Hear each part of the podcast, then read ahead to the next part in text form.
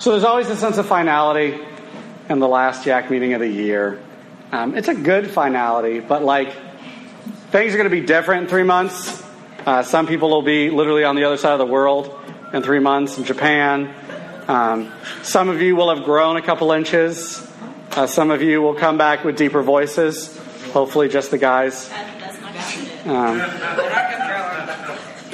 um, some of you will have gone through some like some hardships, and you're going to come back different, just from life experiences.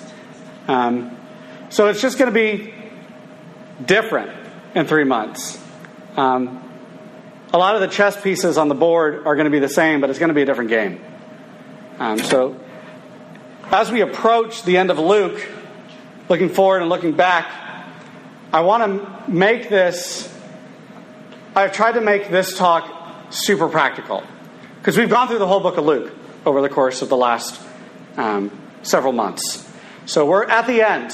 Um, we are past the cross, and now we're seeing the outcome of the death of Christ.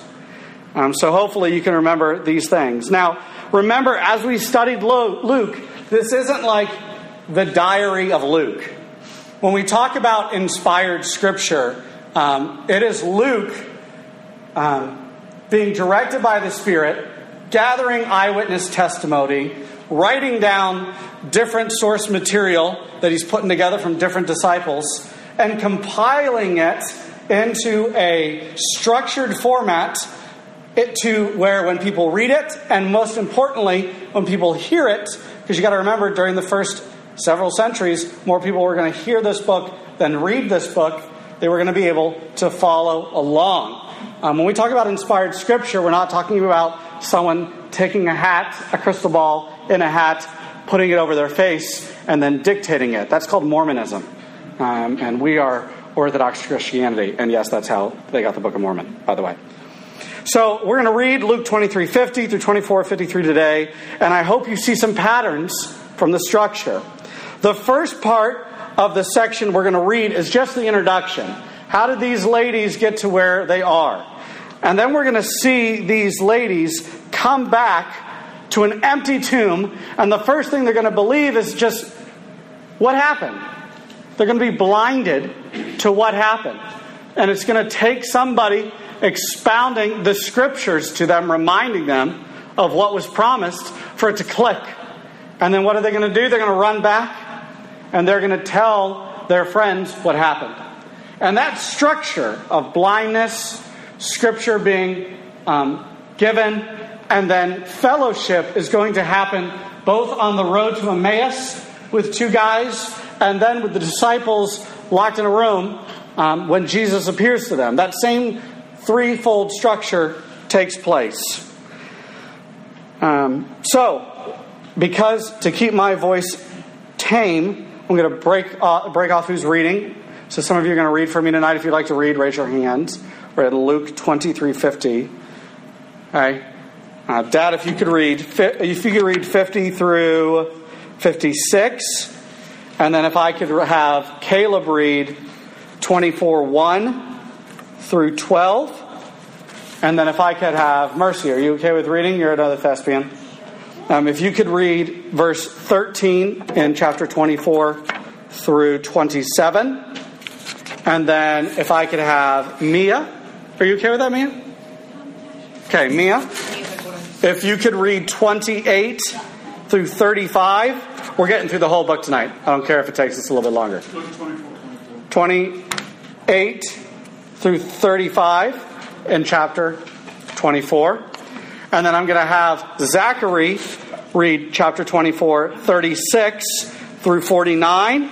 And then the big finale, let me have, I'll read the Ascension. I'll read 50 through 53. Wait, I'm reading Luke 24, 28, 20. 20, chapter 24, verses 28 through 35. Okay? So if you want to start, Dad, whenever you want. A man named Jo- Joseph from the Jewish town of Arimathea. He was a member of the council, a good and righteous man who had not consented to their decision and action, and he was looking for the kingdom of God. This man went to Pilate and asked for the body of Jesus.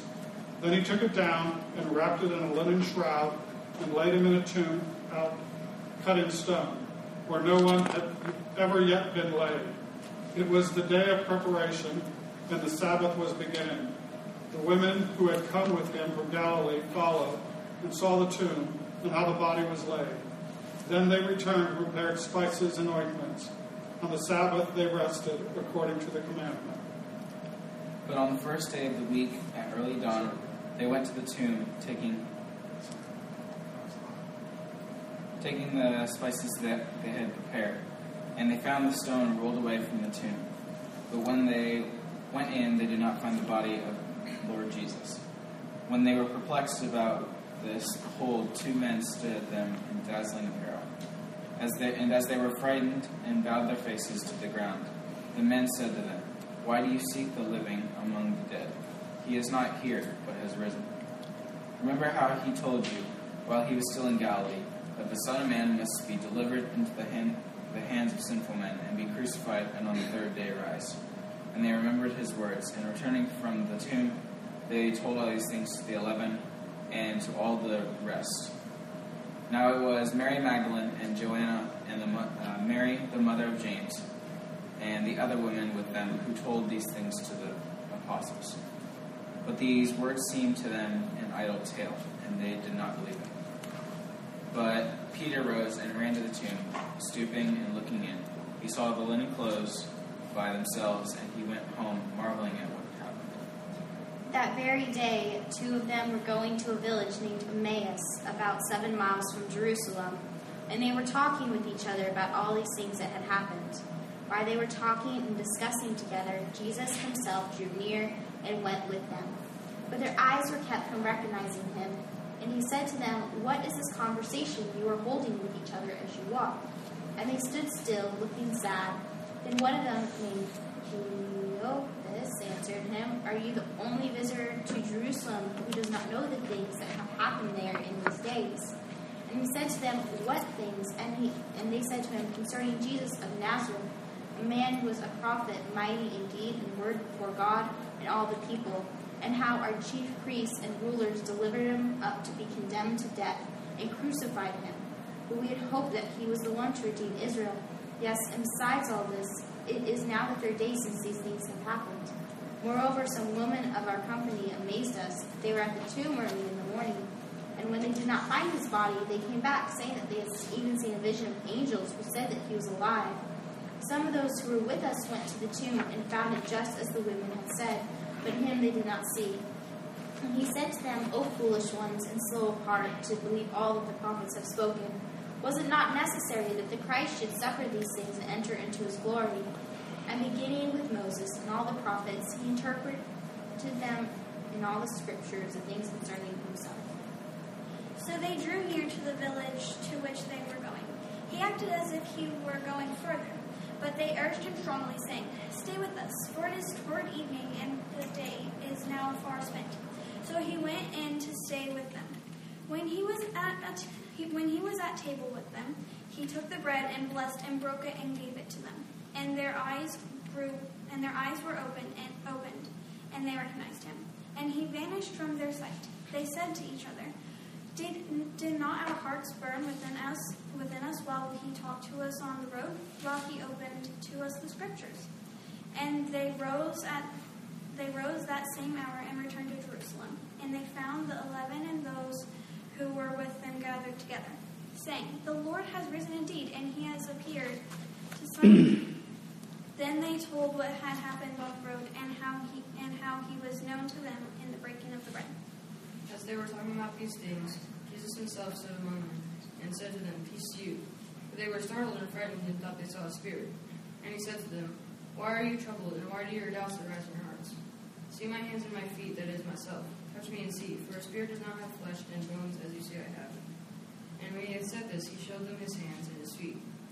While they still disbelieved for joy and marveling, he said, he said to them, Have you anything here to eat? They gave him a piece of broiled fish. And he took it and ate it before. Then he said to them, These are my words that I spoke to you while I was still with you, that everything written about me in the law of Moses and the prophets and the Psalms must be fulfilled. Then he opened their minds to understand the scriptures, and said to them, Thus it is written that the Christ should suffer on the third day and rise from the dead, and that repentance and forgiveness of sins should be proclaimed in his name to all nations, beginning from Jerusalem. You are witnesses of these things, and behold, I am sending the promise of my Father upon you. Stay in the city until you are clothed with the power from on high. And he led them out as far as Bethany. He lifted up his hands, he blessed them. And while he blessed them, he parted from them, and he was carried up into heaven.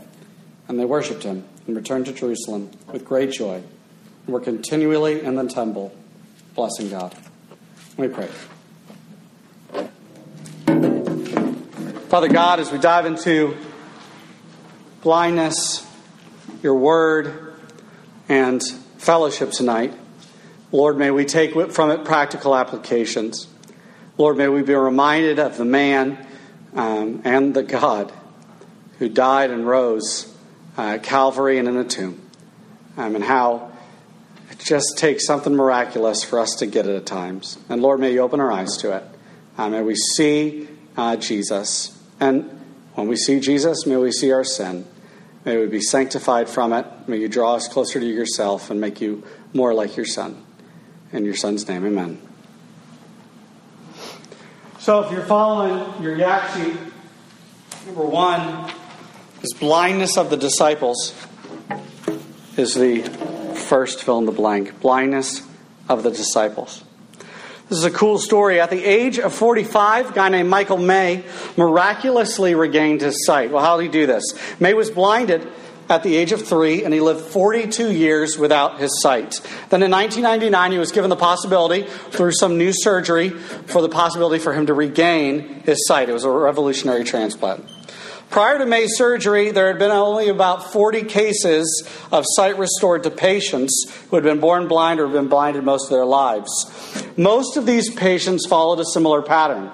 At first, they experienced a euphoria of light um, and rushed into their repaired eyes. They saw color and motion immediately, and everything was new and exciting. It was a miracle. But then the frustration set in. Learning to live with sight involves a huge learning curve. You don't get it because all of you can see. But for them, it involves a huge learning, learning curve. Most of newly sighted people still can't perceive height, distance, depth, or three dimensional shapes.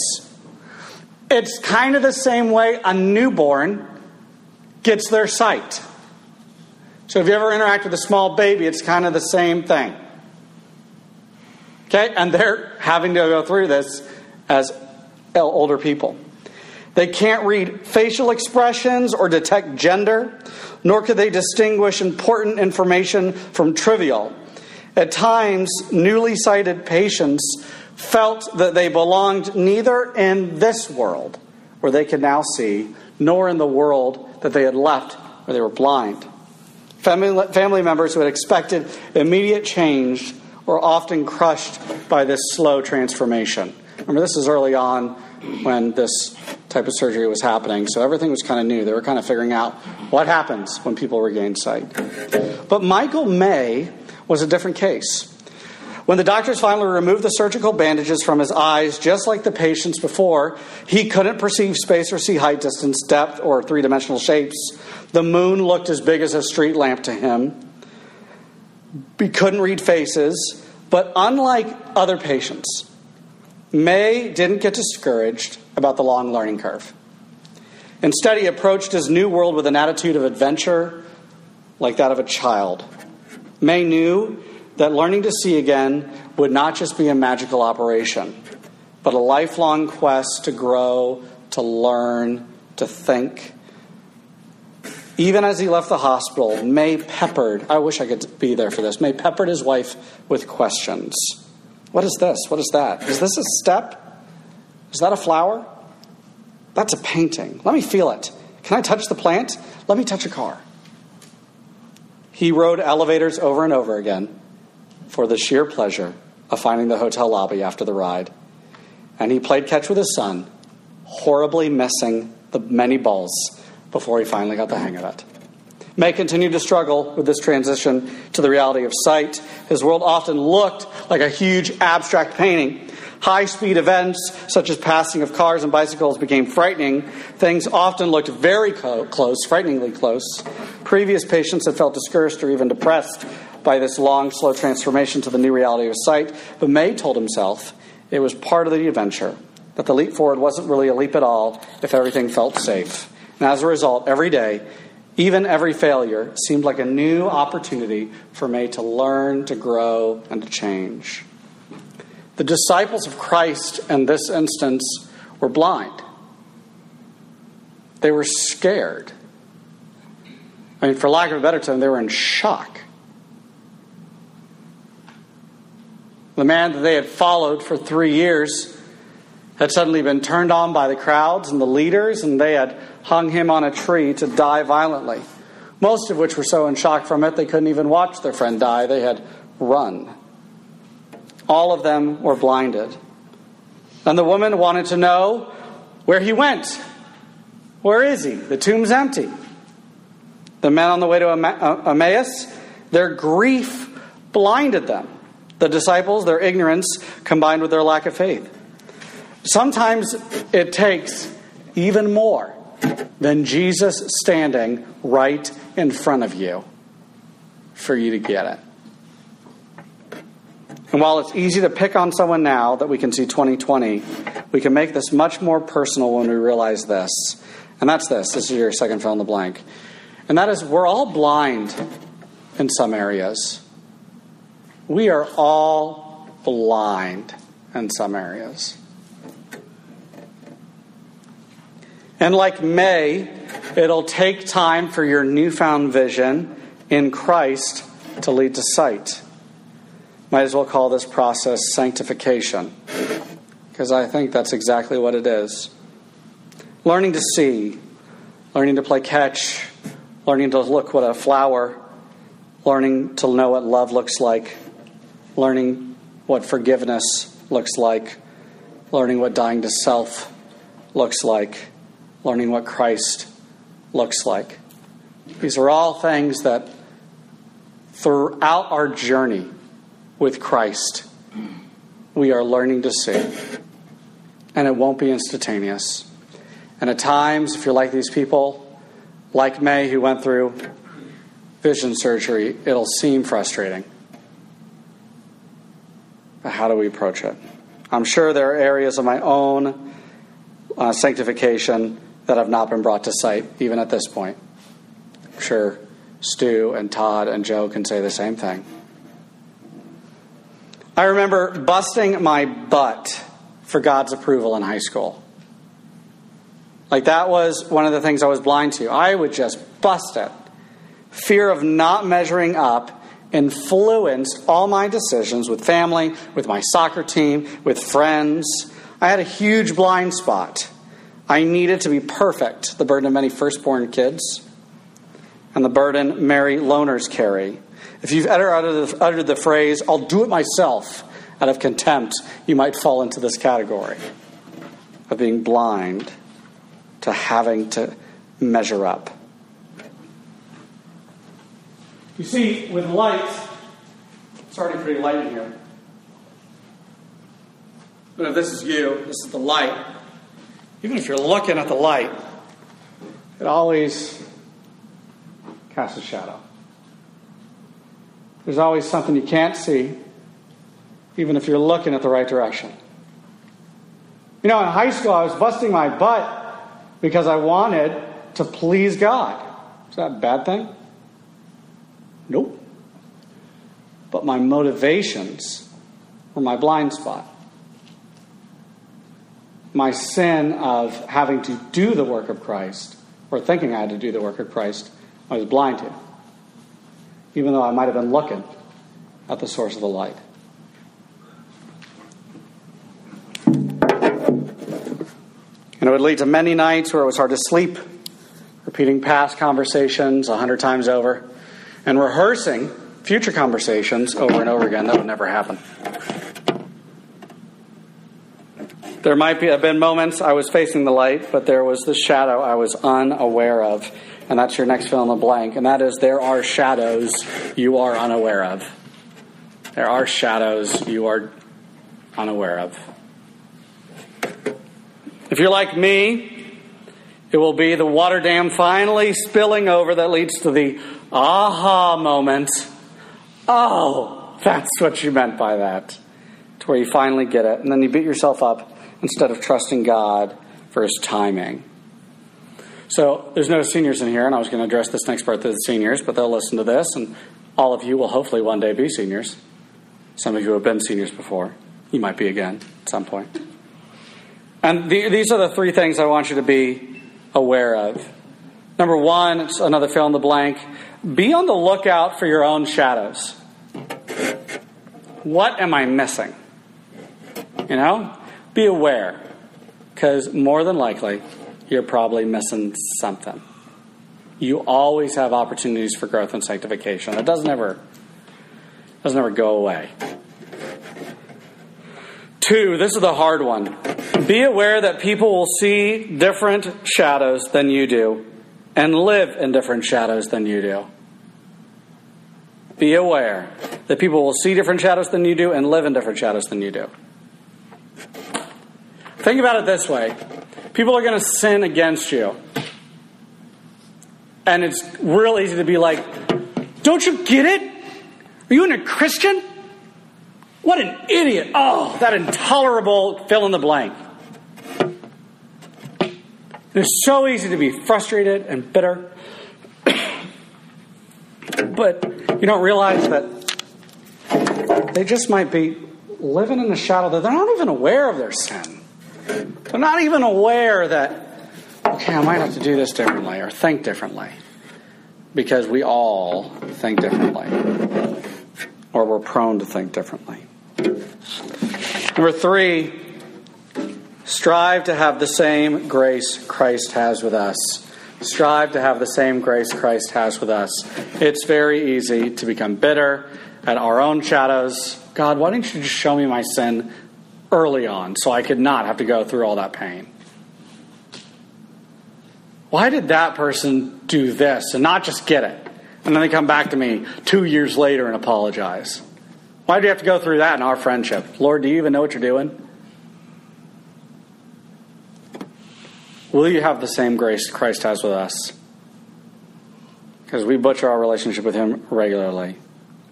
May found his sight. The woman at the tomb remembered the words of Jesus, and it gave them clarity. The men on the road to Emmaus, well, they saw it in hindsight in verse 31 and 32. It says this, and their eyes were opened, and they recognized him, and he vanished their sight. And they said to one another, I love this. Did not our hearts burn within us while he talked to us on the road, while he opened to us the scriptures? The disciples' minds were opened too by the words of Christ in verse 45 when he says, Then he opened their minds to understand what? The scriptures. So if we are blind, it takes the light to open our eyes, it takes the scriptures. So, two,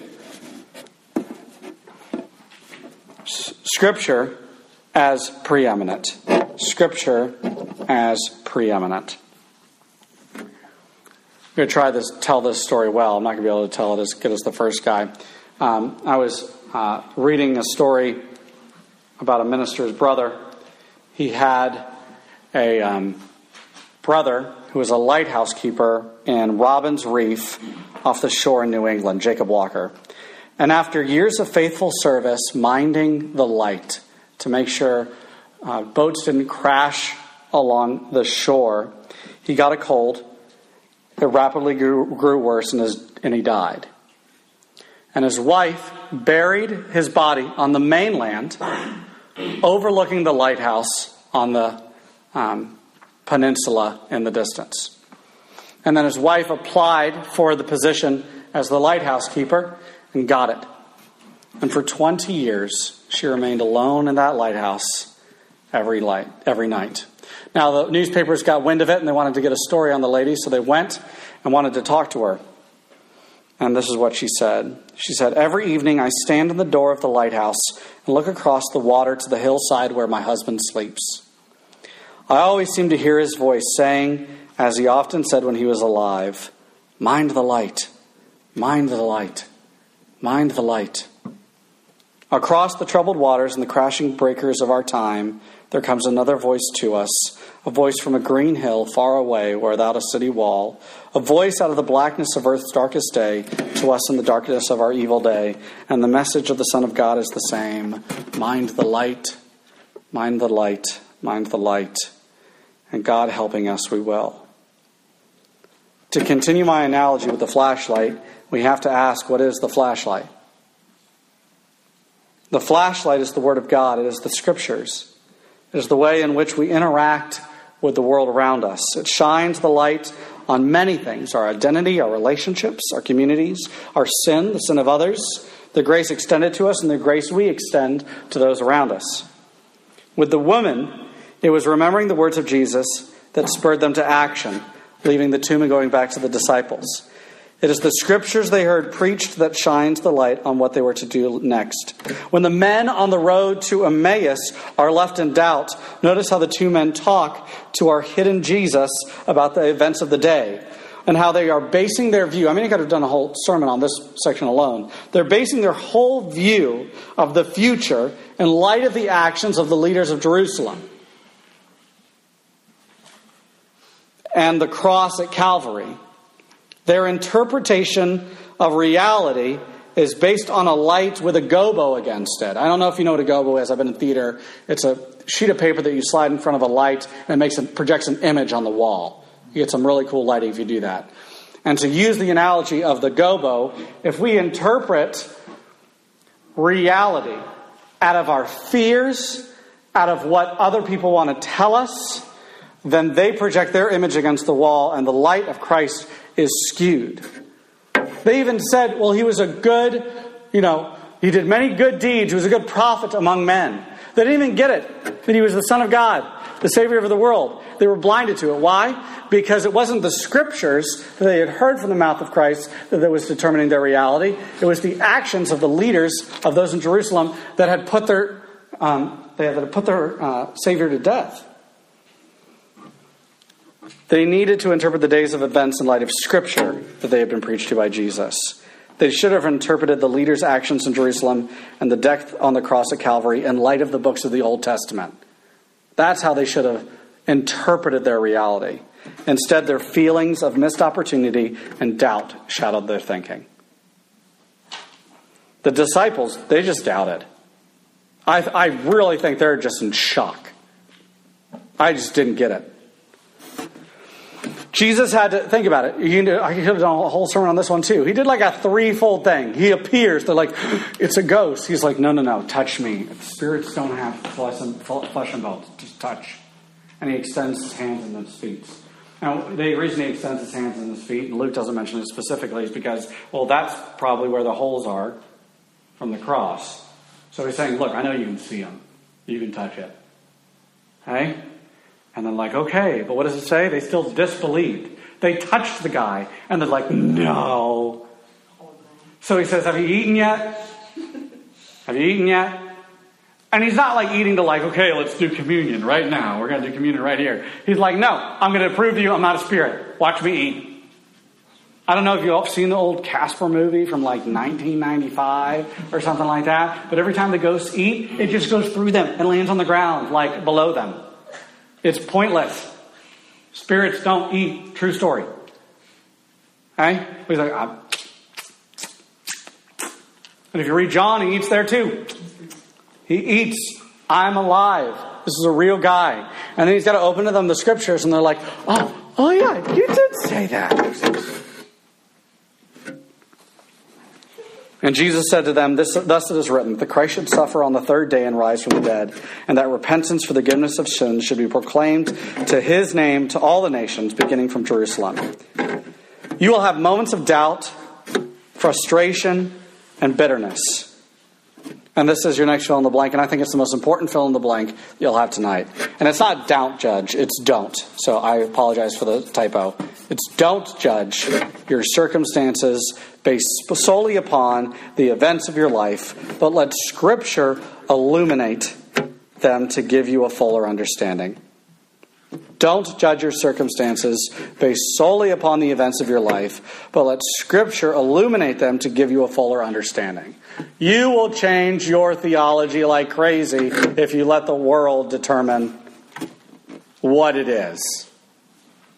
If Scripture is not the lens in which you view the world, you will have no foundation in which to view it. And notice how, in all circumstances, I love this, there's a sense of community. The women are like, we get it. Let's go tell the boys. And they go tell the boys. And the two guys on the road to Emmaus, they sit down with the guy. Immediately, it's like, it's Jesus. He disappears, and they're like, let's go tell the boys. And they run back and they tell the boys. And then the disciples, they're all gathered around in fellowship and talking and hanging out together too. There's this sense of fellowship that takes place in the midst of it. And that's your third point, and that is fellowship with Christ in the midst of fellowship with others. Fellowship of Christ in the midst of fellowship with others. I love what Max Lucado, Lucado, I don't know how to say his name, says about Christian community. I love this quote. Questions can make hermits out of us, driving us into hiding. Can they not? Mm-hmm. Yet the cave has no answers. Christ distributes courage through community. He dissipates doubts through fellowship. He never deposits all knowledge in one person. I appreciate it but distributes pieces of the jigsaw puzzle to many. When you interlock your understanding with mine, and we share our discoveries, when we mix, mingle, confess, and pray, Christ speaks. There's another story about a lady named Linda, a young woman. It might be our Linda. I mean, this is a story where I could be like, that could be young Linda. Okay? And uh, she's traveling by herself in a little Honda Civic from Yukon, from Alberta to the Yukon. Linda didn't know you don't travel to the Whitehorse alone in a rundown Honda Civic. So she set off where only four wheel drive vehicles normally venture.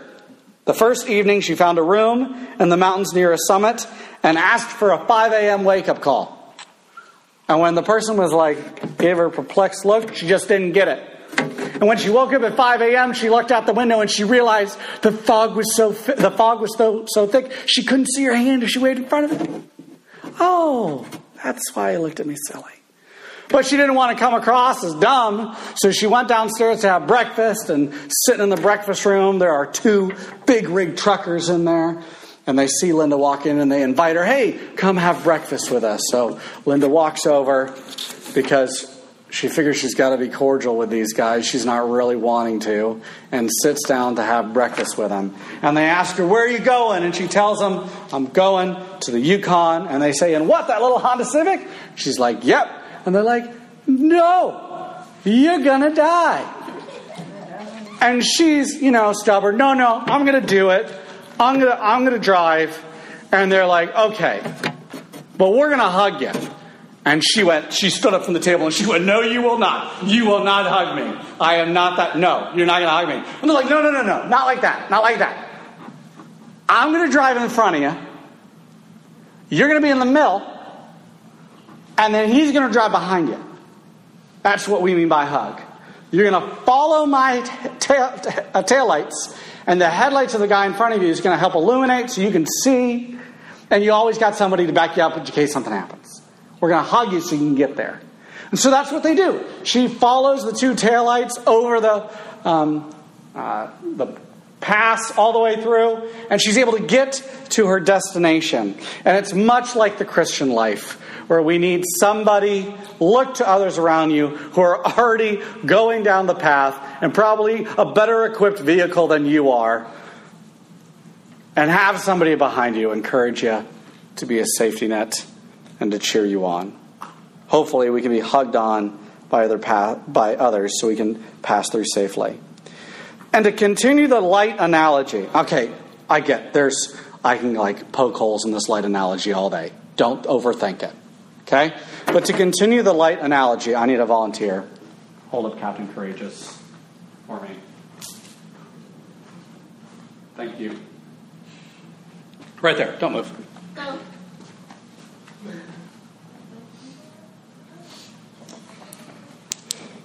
You see a shadow. And when there's other lights, this one's not nearly as weak, but you get the idea, working around you, you are able, it's able to illuminate your shadow. And it's to help you see your faults. And if you got 20 of these lights all around, you're able to see Christ better. Your shadows are brought more into the open and into the light. And you're able to deal with your sin hugged, to continue that truck analogy, in safety, not left alone. Thank you. Bravo, Caleb. Excellent job.